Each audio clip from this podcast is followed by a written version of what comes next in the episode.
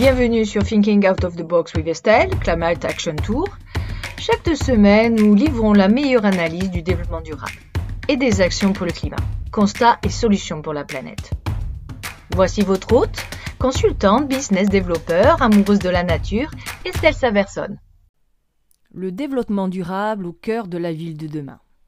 La ville durable repose sur trois piliers l'usage, l'innovation technologique et l'implication citoyenne. La ville, lieu d'activité mais aussi lieu de bouleversement économique et écologique. Les villes, en particulier les plus grandes, se trouvent au cœur de l'internalisation de l'économie et sa concentration. Elles constituent à la fois des lieux d'urbanité, des foyers privilégiés d'échanges, de rencontres, de culture, de brassage d'idées et de personnes. Mais en même temps, elles subissent de plein fouet le bouleversement économique que traverse notre époque.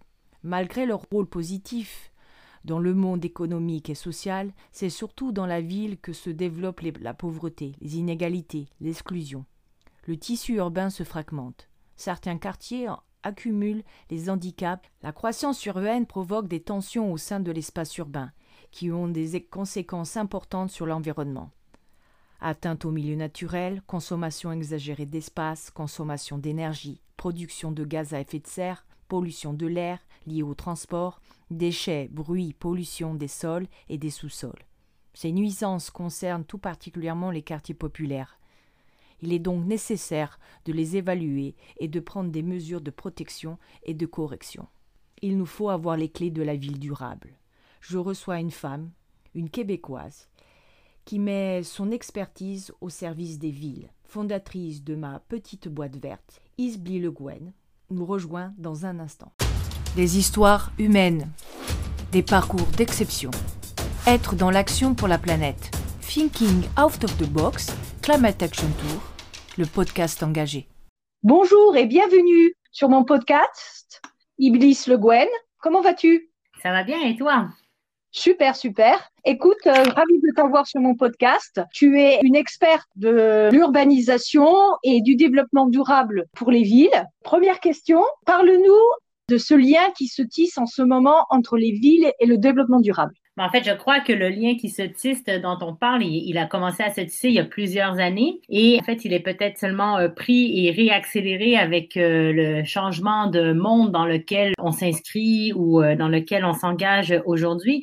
Par contre, les villes à la base, elles ont été créées sous des modèles de développement durable. Et aujourd'hui, l'industrialisation, bref, l'histoire complète des villes nous a amené à, à peut-être dissocier l'humain de la ville et les villes aujourd'hui cherchent ou travaillent ou les humains qui, y vivent cherchent à vraiment euh, recréer ce lien entre euh, la raison pourquoi ils vivent en ville et ce qu'eux, ils désirent en fait.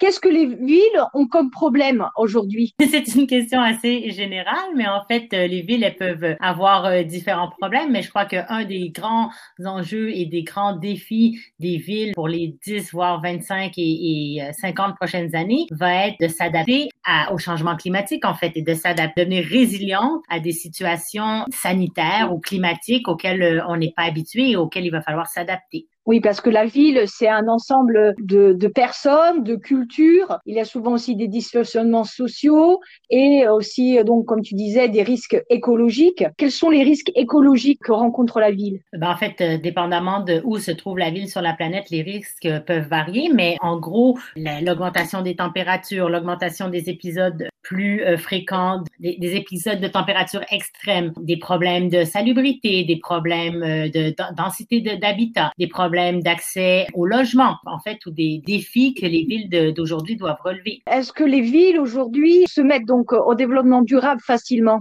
Euh, oui, je crois que la majorité des villes ont enclenché des démarches de développement durable, qu'elles soient à une petite échelle ou à une plus grande échelle, mais je crois qu'aujourd'hui, en tant que municipalité, il est presque impossible d'adopter une politique ou un plan d'action ou un programme municipal sans avoir au moins considéré les éléments essentiels du développement durable. Les villes travaillent depuis des années avec tout ce qui est l'aspect social du développement durable. Elles sont souvent le lieu où est-ce qu'en fait le lien social entre les associations et les individus se crée. Ensuite est venu s'ajouter l'environnement, ensuite est venu s'ajouter l'économie. Donc, le développement durable est, au cœur, en fait, de la mission des villes. Mais qu'est-ce qu'aujourd'hui les gens qui habitent, euh, les, gens des cités recherchent dans les villes? Les urbains, si on peut les appeler. Je crois qu'ils recherchent, ben, ils recherchent en fait une certaine qualité de vie dans les villes. Ils recherchent à ce que la ville soit désirable, que la ville soit agréable, ou est-ce qu'ils puissent profiter d'espaces verts, qu'ils puissent profiter d'accès euh, aux berges, d'accès à l'eau, avoir aussi euh, un accès à une, euh, je dirais, une nourriture de qualité, que leur ville,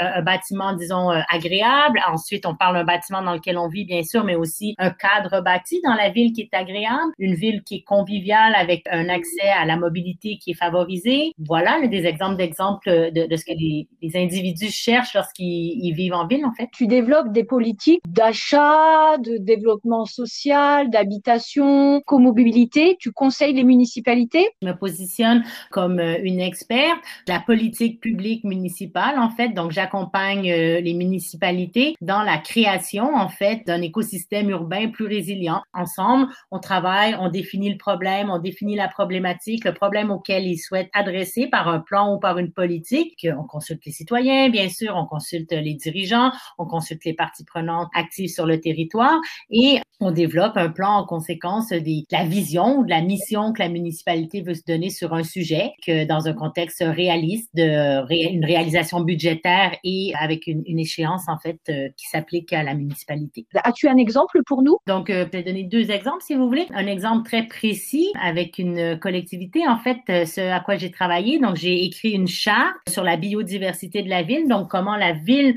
souhaitait protéger la biodiversité sur son territoire. Et une charte, c'est un document public, c'est un document qui parle, mais en fait, dans une charte, il n'y a pas les actions précises qui sont écrites. Donc, par la suite, cette charte, elle est accompagnée d'un plan d'action sur la biodiversité que la ville allait mettre en œuvre, en fait. Donc ça, c'est un exemple précis sur un, sujet qui est la biodiversité. Par contre, aussi, je travaille avec d'autres municipalités, par exemple, pour développer un plan climat. Plan climat, un plan qui reprend euh, l'ensemble des, actions qu'une ville peut poser pour la réduction des gaz à effet de serre, donc réduire le fait que les, que les villes émettent des gaz à effet de serre, et dans un deuxième temps, la possibilité que les villes s'adaptent au changement climatique, donc prennent des actions et des mesures pour protéger leur population, mais leur territoire en général aux éventuels, ben, c'est même pas éventuel, aux futurs euh, impacts des changements climatiques. Quel type d'actions euh, dans ce plan climat? Euh, par exemple, une action qui est souvent prise ou euh, relevée par les villes va être l'électrification soit de la flotte de véhicules municipaux à la ville, donc la flotte des véhicules que les, les employés municipaux utilisent, ou aussi, dépendamment des compétences de la ville, ça peut être une action comme électrifier son système de transport collectif ou son système de transport partagé. Ça peut être aussi une action qui vise à favoriser l'utilisation du système de transport collectif et partagé. Donc, ce seront des d'actions. Mais là, bon, le transport, c'est souvent évident pour nous lorsqu'on parle des gaz à effet de serre, mais les actions peuvent aussi concerner la résilience euh, alimentaire, euh, des meilleures euh, pratiques de gouvernance. Quand, lorsqu'on parle d'adaptation, toute la question des inondations, la sécurité publique en cas de crise, comment on agit, comment on protège nos populations. Donc, c'est toutes des actions dont les villes ont la responsabilité, en fait. Des déchets?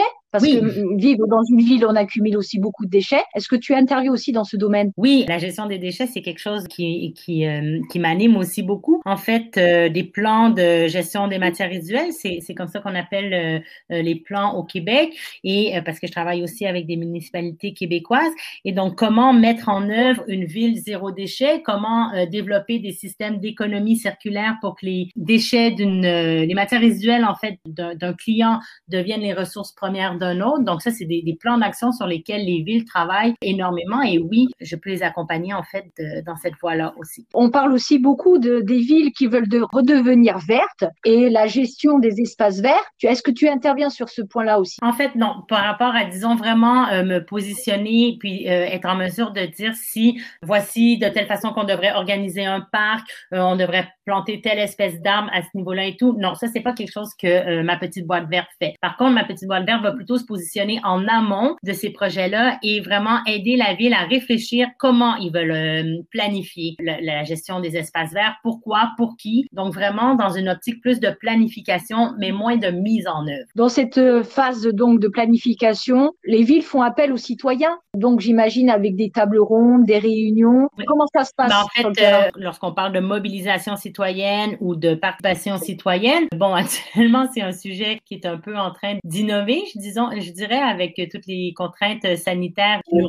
qui nous forcent en fait à repenser la dynamique typique qu'on avait de la participation citoyenne. Mais il existe en ligne des multitudes de plateformes qui permettent de consulter les citoyens. Il existe aussi euh, des outils de sondage. Maintenant, par le virtuel, on peut faire euh, des simulations d'ateliers. Il existe tellement d'outils en fait euh, numériques à développer cette intelligence collective et de trouver une solution en fait ensemble aux situations que nous vivons dans les villes. Les villes se, donc s'agrandissent, les villes consomment, les villes deviennent de plus en plus grandes et parler du recyclage. On a parlé aussi du plan climat. Est-ce que on parle aussi de la santé? Parce que j'imagine que vivre ensemble, c'est aussi la santé. Est-ce que tu travailles aussi sur la qualité de l'air, de l'eau?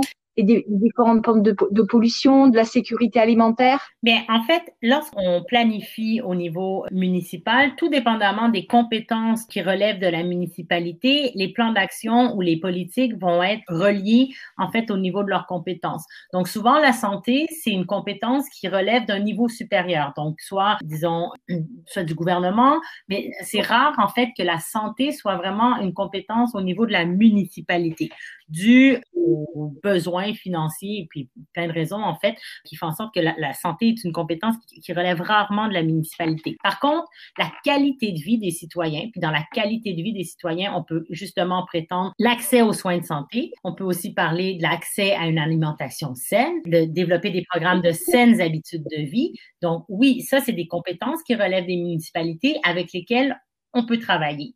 Et elles sont souvent prises justement dans tout ce volet, disons, plus social qui fait appel en fait au développement durable. On parle souvent de la décarbonisation. Mm-hmm. Comment aujourd'hui euh, la ville peut se décarboniser? Ça reprend un peu des exemples que je mentionnais un peu plus tôt lorsqu'on parle de plan climat. Donc, euh, souvent, les plans climat vont être des plans où la première action dans un plan climat va être de, de limiter le plus possible nos émissions de gaz à effet de serre. Et la limitation de ces, émissions de gaz à effet de serre va venir par une décarbonisation de nos vies. Donc, nous allons décarboniser nos vies en décarbonisant notre alimentation, en décarbonisant notre mobilité, en décarbonisant la gestion de nos déchets, en décarbonisant euh, notre consommation en général. Donc, toutes ces, toute cette réflexion-là, la décarbonisation, en fait, elle doit se mettre en amont de tous les modes de vie qu'on a dans cette logique-là. Le, développement durable dans la ville passe par donc l'usage, l'usage des biens communs, mais aussi ça passe aussi par l'innovation technologique. Qu'est-ce que la ville peut faire en termes d'innovation pour être, pour être dans cet élan de développement durable? Ben, la ville, elle, a, elle, a, beaucoup de place pour euh, innover. En fait, elle peut innover. Bon, bien sûr, aujourd'hui, euh, les technologies de l'information sont présentes et, sont, et permettent d'aller euh, justement rejoindre les citoyens d'une nouvelle façon. Mais la ville aussi, elle peut innover en repensant son service urbain, en repensant sa, relation avec en fait le citoyen qui, qui l'y habite, puis elle peut réfléchir en fait en disant ok le rôle de quel est le rôle de la ville, comment on peut être innovant dans le rôle de la ville, comment on peut être innovant dans le service qu'on apporte aux citoyens. Donc la, les possibilités d'innovation des villes, elles sont immenses. Il faut juste trouver les, les, les, bons sujets, les bons moyens et je dirais le, le bon agenda politique en fait pour que cette innovation elle se génère. Côté bâtiment, est-ce qu'aujourd'hui la ville investit dans des euh, des bâtiments qui ont des hauts niveaux d'isolation, par exemple, ou qui évitent des grosses pertes de chaleur, dans l'urbanisation, mais surtout dans la construction de bâtiments. Oui, en fait, euh, dans la mesure où est-ce qu'elle est maître, maître de ces, de, ces bâtiments, elle, parce qu'en fait, il y, a, la ville a toujours deux chapeaux. En fait, elle a une casquette de ce qu'elle va recommander pour ses citoyens. Donc, euh, le, le, disons, le bâtiment, ça reste quand même quelque chose de privé parce que beaucoup de, de bâtiments sur le territoire des villes vont être faits par soit des promoteurs immobiliers, des citoyens individuels, des entreprises qui viennent sur le territoire. Donc, elle peut encourager ces acteurs à avoir des, des bâtiments dits co-énergétiques ou des, des bâtiments plus verts ou des bâtiments libres par le, de la réglementation et ou de les, les, aider avec des subventions ou des aides. Donc ça, c'est un premier volet sur lequel euh, la ville peut agir. Et l'autre volet, en fait, sur lequel les municipalités peuvent agir, c'est leur propre bâtiment à eux. Donc euh, l'hôtel de ville, la caserne de pompiers, la bibliothèque. Donc maintenant, je ne peux pas parler de façon générale sur toutes les villes, mais il est rare aujourd'hui qu'une ville va construire un nouveau bâtiment sans prendre en considération les éléments principaux, en fait, du développement durable. Parce que la ville est aussi une vitrine. Elle se veut exemplaire face à ses citoyens. Donc, ce sont des arguments qui font en sorte que la ville va se dire, ben, on va profiter de cette vitrine de, l'argent public qu'on utilise en fait pour euh, créer un bâtiment, pour mettre euh, en, exemple, en fait, des, les meilleures solutions à développer. Je pose la question sur la temporalité de, euh, de ces plans d'action que tu mènes avec ces villes, ces communes. Comment ça se passe? Parce que bien sûr, la temporalité, c'est dû aux élections. Est-ce que c'est une continuité entre les différentes euh, casquettes politiques ou parfois ça reste vraiment que sur une, une volonté politique d'un mandat En fait, je crois que lorsqu'on parle de développement durable, les actes politiques, donc les premières paroles politiques des, des, municipalités en termes de développement durable ont souvent été des politiques, justement des politiques de développement durable, des politiques environnementales, des politiques sociales. Et une fois qu'une ville établie adopte une politique, il est rare que d'un mandat à l'autre, en fait, politique change. Par contre, les plans d'action, donc les programmes que les, municipalités mettent en œuvre, celles-ci évolue, change et évolue. Ils ont souvent un terme. Dans l'administration publique, on, on, constate souvent que les termes sont, les, la planification se fait sur quatre ou cinq ans. Et c'est plus en fonction, je dirais, d'une capacité à budgétiser, en fait, dans le plus long terme. Qui, qui, va déterminer le cadre du plan, donc l'échéance du plan. Mais si un plan est adopté au milieu d'un mandat et que le mandat se poursuit pour la, si le mandat politique change entre-temps, en fait, plan normalement, vu que le plan a été adopté une fois, il est rare que des politiques reviennent sur des plans qui ont été adoptés euh, le mandat euh, précédent. Donc, euh, en fait, c'est un peu rare. Quelle est ta vision de la ville idéale? C'est-à-dire, quand je dis idéal, c'est quelque chose qui n'est pas encore atteint, mais qui serait la vision parfaite de la ben, ville. je crois que la ville idéale, en fait, c'est la ville qui permet à l'individu qui habitent cette ville de pouvoir en fait interagir, créer des liens, que ce soit des liens sociaux, des liens sociétaux avec euh, ses voisins, avec euh, euh, le système qui l'entoure, les services municipaux, et de faire en sorte en fait que cette urbanité qui est recherchée par la personne qui habite en ville souvent soit conviviale soit convivial, qu'on puisse avoir accès à des espaces verts, qu'on puisse euh, gérer les déchets. Mais gérer les déchets, ce n'est pas juste jeter un papier dans la poubelle, que le fait, la gestion des déchets, toute la machine en fait que derrière l'acte que le citoyen pose soit environnementale, elle soit respectueuse de l'environnement. Donc c'est en fait de considérer vraiment la ville comme une, approche vraiment systémique qui fait en sorte que tous les gestes qu'on pose en vivant en ville sont en ligne en fait avec les valeurs du développement durable. Questions qui peuvent peut-être fâcher, j'imagine, certaines villes, c'est quel est l'investissement euh, je dirais, de base pour une ville qui commence dans le développement durable? C'est dur à répondre parce qu'il y a des villes, euh, il y a, des, il y a, tellement des gaps qui sont différents entre une ville de 3000 habitants puis une ville de 3 millions. Donc, je veux dire, les, les infrastructures sont vraiment pas les mêmes. Donc, euh, je crois qu'il faut pas voir le développement durable en fait comme un investissement ou comme un, un coût, mais plutôt comme Ouais, mais plutôt le voir comme un investissement qui va faire en sorte que par la suite, on va avoir des retours qui vont nous rapporter puis qui vont ramener euh, de l'argent différemment pas nécessairement de l'argent en argent, parce que planter un arbre va toujours être un coût pour une ville. Par contre, le bénéfice écologique d'avoir planté un arbre va se, va se faire ressentir sur des années et des années à suivre en termes de climatisation, en termes de confort, en termes d'esthétique. Donc, c'est beaucoup de choses qui sont difficiles à chiffrer euh, lorsqu'on investit, que les villes mettent de l'argent dans le développement durable. Mais en fait, c'est plus un changement de mentalité que les, ben, les administratifs ou les politiques doivent avoir quant à la vision de la dépense en développement durable. Euh, est-ce que tu peux nous donner un exemple de, euh, de plan d'action que tu as mis en place? Ce que je veux dire, c'est combien de temps ça a mis ou euh, quels ont été les résultats? Combien de temps ça, ça a pris tout ça? Un exemple que tu aurais fait sur euh, une ville? Ah oui, bien en fait, programme précis, une fois qu'un programme est développé par une municipalité puis qui est adopté, mis en œuvre, tous les ans, les villes doivent évaluer leur performance puis évaluer leur leur, euh, leur édition de compte. Donc, à titre d'exemple, un programme de gestion des matières résiduelles qui est mis en œuvre. Bon, mais la première année, on peut savoir exactement le nombre de personnes qui ont participé, le nombre de tonnes qui a été euh, dévié de l'enfouissement. Donc, oui, c'est facile, en fait, de faire le, la mise en œuvre d'un programme. Par contre, moi, actuellement, comme consultante, je me, je me spécialise pas dans la mise en œuvre des programmes. Je vais accompagner les municipalités, mais c'est elles qui gardent la chasse gardée, en fait, de la mise en œuvre. Et donc, de l'évaluation, de, l'évaluation juste après. Oui, je peux les accompagner dans la mise en œuvre des, des outils d'évaluation ou de suivi. Par contre, l'information qui est générée, c'est elle qui la possède, puis c'est à elle qu'appartient, en fait, cette mise en œuvre-là et le suivi et le, le plaisir, je dirais, de pouvoir partager euh, le succès en fait des programmes. Bah, la ville que type que toi tu, tu gères parce que à ce que tu m'as dit c'est pas des grandes villes c'est des petites, c'est des petites villes, petites et moyennes villes. En fait, euh, la clientèle cible que, avec laquelle euh, ma petite boîte verte souhaite travailler, en fait, c'est vraiment des, des, des, villes de moyenne et petite taille. Bon, ça reste encore euh, vague le mot entre moyenne et petite taille, mais je dirais entre la ville de 3000 habitants jusqu'à la ville de 100 000 habitants, en fait. Donc, des villes motivées, des villes qui ont enclenché une démarche de développement durable et qui souhaitent, en fait, le support de d'un expert, d'un professionnel pour les aider à aller plus loin dans leur vision, en fait. Et comment tu, est-ce que tu donnes aussi des clés pour des villes qui sont souvent des villes euh, saisonnières, qui ont, euh, qui passent de euh, peut-être 2000 habitants jusqu'à en période d'été au triple ou au quadruple?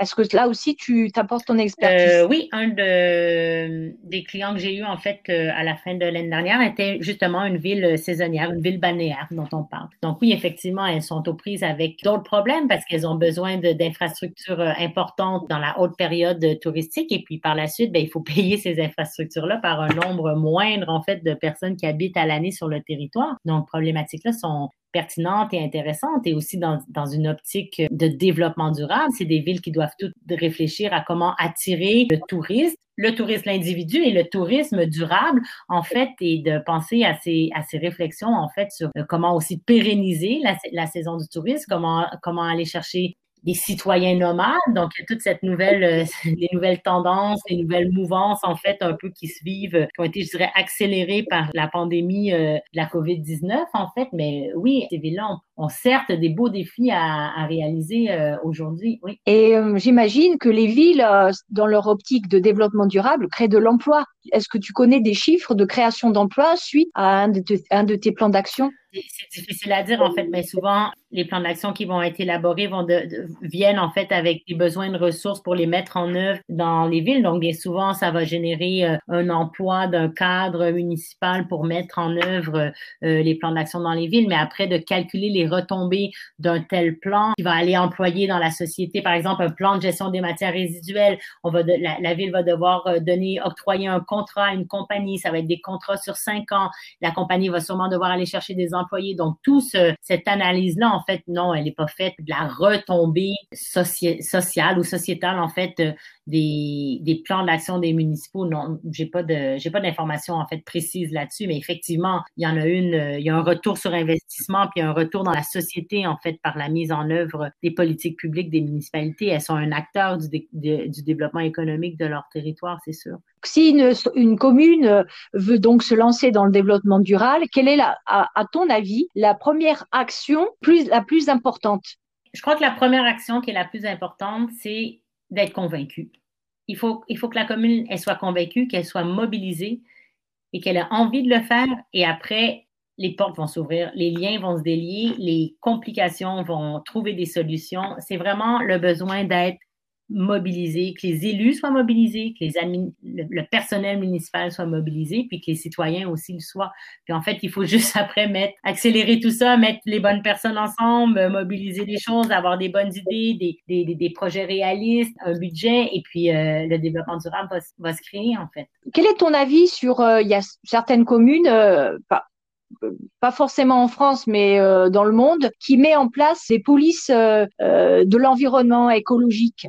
Qui vont voir euh, et qui font la chasse aux, déchets euh, sauvages, euh, aux décharges sauvages et au, au comportement incivique. Est-ce que tu penses que c'est quelque chose qui, est, qui peut être adapté aux, villes en, général? En fait, il y a deux façons de voir les choses. Il y a soit la façon que tu dis, je vais sensibiliser, informer et éduquer ma population aux bonnes pratiques environnementales ou je vais plutôt aller dans l'option de la réglementation. Donc, il y a un règlement qui interdit telle situation, dont les situations dont tu parlais, des dépôts sauvages, par exemple, ou de déverser sa peinture dans les ruisseaux, peu importe.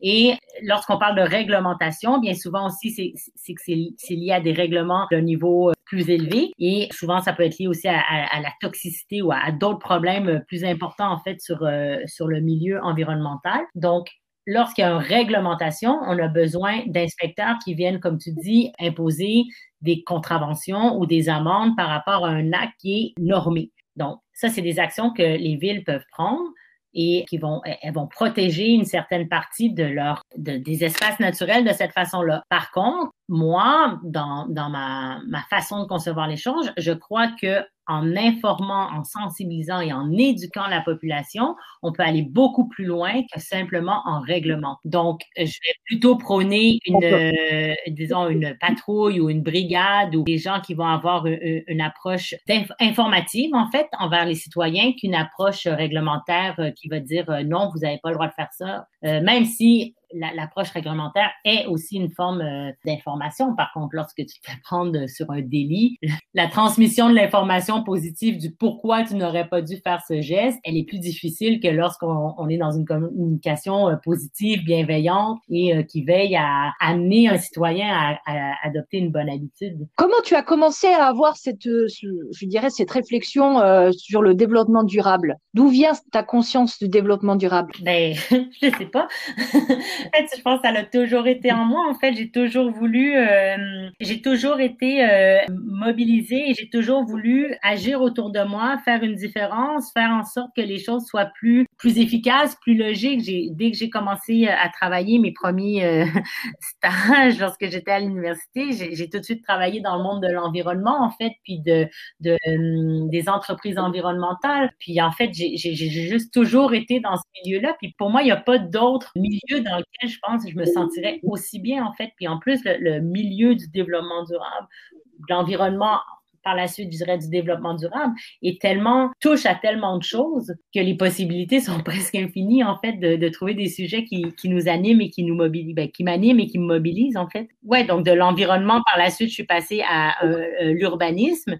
En fait, c'est ça, ma formation à la base, c'est une formation de euh, politique, communication et urbanisme et je travaille en développement durable. Donc, euh, pour moi, le triptyque, il est... Euh, je vois pas ce que je pourrais faire d'autre. je vois pas comment je pourrais travailler dans d'autres dans, d'autres dans d'autres sphères d'activité, en fait. De quoi tu t'enrichis au, au, jour le jour pour les, des nouvelles actions, innover, connaître des nouvelles façons de vivre? Quels sont tes supports lecture, euh, Oui, en fait, euh, ben, je lis, euh, je lis beaucoup. Je, je, je suis les fils d'actualité sur les différents sujets qui intéressent. Je lis des revues, je lis ben, des revues, des magazines en fait spécialisés sur le sujet. Je parle avec des collègues. Je, je dans un réseau de professionnels aussi, j'échange des idées. Dans, dans les relations en fait professionnelles que que je crée aussi, bon, une personne est plus spécialisée sur un sujet, je vais m'informer un peu avec elle. Donc vraiment par la, la création d'un network typique professionnel et aussi en visitant, bon, là, c'est un peu plus compliqué aujourd'hui, mais en, voyageant, en allant voir d'autres villes, en visitant des expériences,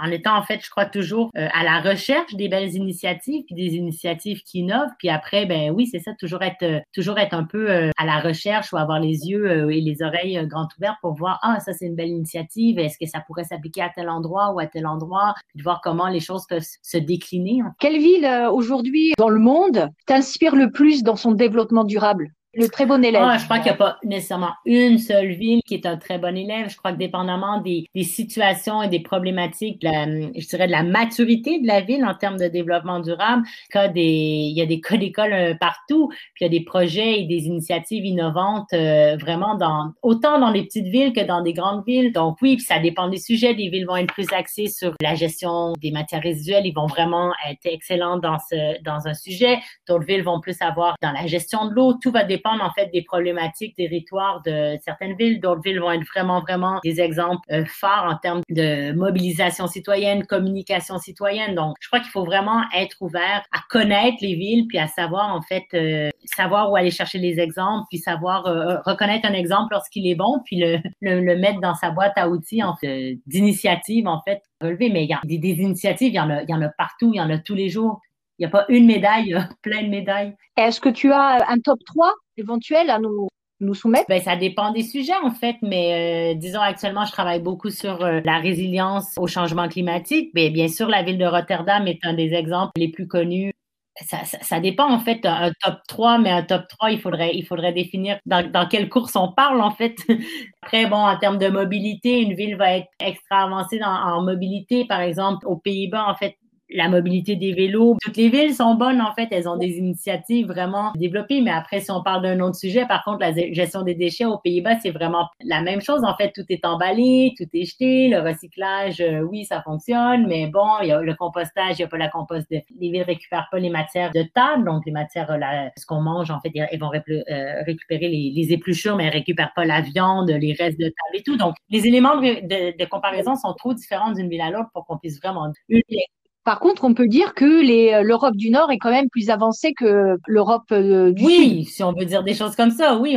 Qu'est-ce que tu peux conseiller à quelqu'un qui veut s'orienter euh, comme toi dans, le développement durable des villes, à des jeunes étudiants? Qu'est-ce qu'ils doivent prendre en compte? Ben, Je crois qu'une des choses qu'il faut prendre en compte, en fait, c'est que pour, je crois, travailler avec les villes aujourd'hui, il faut avoir une vision holistique de la ville et une formation holistique sur la ville aussi étudier ou se concentrer sur, disons, le sujet de la gestion de l'eau en ville va t'offrir effectivement euh, sûrement un travail d'ingénierie sur la gestion de l'eau en ville. Par contre, la gestion de l'eau en ville, il faut gérer beaucoup d'autres problématiques en amont et en aval de cette, de cette problématique-là. Donc, avoir une approche et une formation euh, ouverte ou holistique sur différentes problématiques de la ville, c'est important. Dans ce, dans ce monde de, de, de la ville, est-ce qu'il y a des, des idées reçues sur le développement durable Je crois que si on, si on compare il y, a, dix ans dans les villes, quand on parlait de développement durable ou d'environnement, c'était vu comme euh, une dépense, euh, ah, il faut mettre du verre partout, ou ah, euh, c'est des idées un peu perchées, si on veut, mais je crois que les mentalités ont extrêmement changé. Les gens qui sont à la tête des villes ont, ont changé cette vision-là, en fait. Puis je crois qu'aujourd'hui, le développement durable, c'est c'est présent. Il y en a même qui, qui en font sans, sans l'appeler du développement durable, puis c'est bien aussi. Puis je crois qu'il y a une euh, le développement durable est, autant maintenant voulu par les citoyens qui vivent en ville, les, les administratifs des villes et les élus. Donc il y a vraiment eu un, un changement de paradigme, en fait, dans la, la vision de ce qu'est le développement durable, puis euh, comment on doit l'appliquer, en fait. Comment on peut te contacter? Je suis, par exemple, le maire d'une ville, je fais partie d'un conseil municipal. Comment, comment on rentre en euh, contact ben, avec toi? Je crois que la façon la plus simple, c'est d'aller consulter mon site Internet, en fait, donc euh, ma petite boîte verte.com, ou sinon, si vous souhaitez me contacter moins directement, ben, sur les réseaux sociaux, en fait, ma petite boîte verte prend la parole sur LinkedIn. Il faut taper mon nom, c'est tout, Iblis Le Sur les réseaux sociaux, sur LinkedIn. Et qu'est-ce que mes ben, auditeurs peuvent faire pour toi? Parce que tu sais, mes auditeurs, ils écoutent, ils sont là, ils sont acteurs, ils, font leur ils feront leur euh, leur conscience euh, durable. Ben en fait, qu'est-ce qu'ils peuvent faire pour des toi? auditeurs, s'il y a des professionnels euh, de l'urbain, de la ville, de l'aménagement, du développement durable et de de l'environnement, mais ils peuvent me contacter en fait, puis on peut discuter, puis voir à comment on peut contribuer ensemble à une nouvelle urbanité, à, cette transition en fait dans laquelle on est tous engagés et sur laquelle on fait on veut travailler. Ma petite boîte verte, elle souhaite travailler avec d'autres professionnels, en fait, puis euh, développer un réseau sur lequel on peut euh, réfléchir, réfléchir ensemble sur comment on, amener les choses, faire les choses différemment, puis ensuite, après, voir si les possibilités euh, contractuelles ou différentes options en fonction des différents mandats qui pourraient être retenus. Mais je crois que oui, si, si dans les auditeurs, il y a des professionnels de l'aménagement urbain ou de la ville, mais j'aimerais ça qu'ils me contactent si c'est possible. Bah, super. Merci beaucoup d'avoir participé à mon podcast. Je suis ravie de t'avoir accueilli Écoute, je te souhaite euh, beaucoup de succès avec euh, ma petite boîte verte. Et puis, euh, je te dis au revoir et à bientôt. Merci de nous avoir rejoints cette semaine. Vous pouvez vous abonner à l'émission sur votre plateforme d'écoute préférée ou via le RSS pour ne jamais manquer une émission. Et si vous aimez cette émission, n'hésitez pas à interagir avec les invités et poursuivre le débat sur la page Facebook, Instagram et LinkedIn de Thinking Out of the Box with Estelle. Assurez-vous de vous connecter dans 10 jours pour le prochain épisode. À bientôt!